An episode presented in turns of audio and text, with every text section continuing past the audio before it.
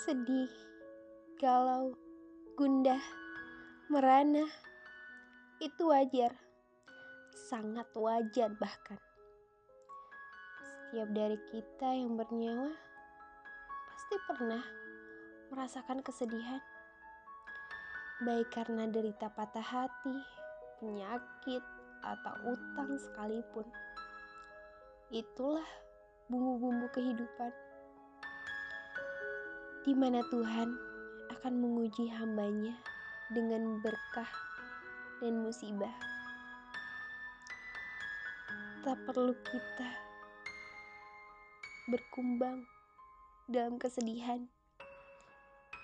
Kesedihan begitu lama.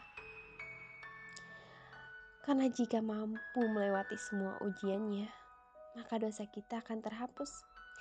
Derajat kita akan ditinggikan jika kesedihan yang dirasakan saat ini seolah langit runtuh dan hati hancur berkeping-keping, sesungguhnya akan segera musnah.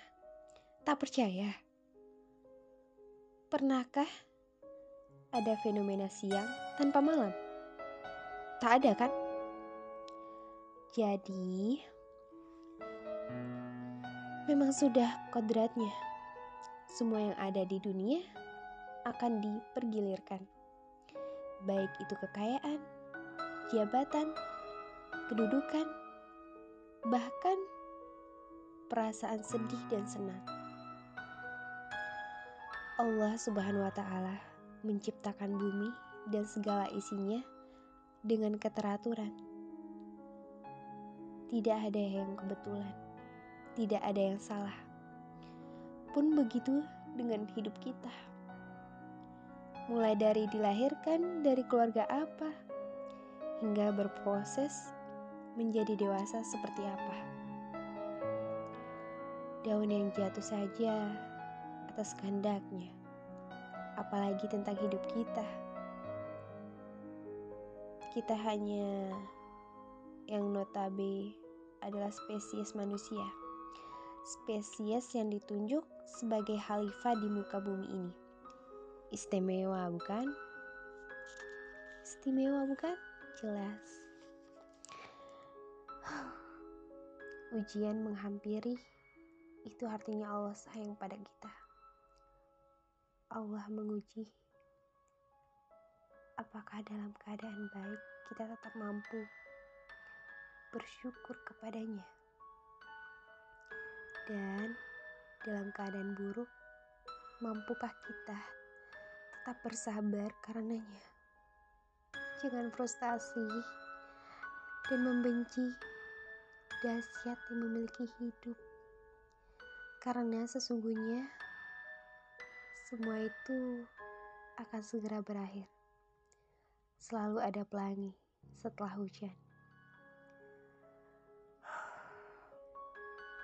Berbahagialah, karena utang akan segera terbayar.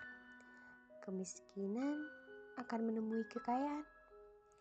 Kesedihan akan menemui ke kebahagiaan. Dan penyakit akan menemui obatnya. Para pegiat dosa akan segera bertaubat. Dan dunia akan selalu berubah. Kesedihan itu muncul tak kala kita merasakan tertekan. Tidak menerima apa yang sudah terjadi. Atau menginginkan sesuatu yang belum dimiliki.